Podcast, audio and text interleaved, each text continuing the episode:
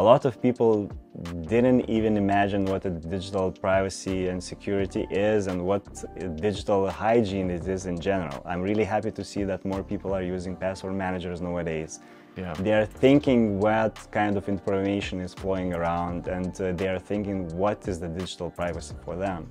So it's not only from the Nord perspective, for the whole industry perspective. I, I think that it was a significant growth and like increase of awareness about that. I'm really happy to see.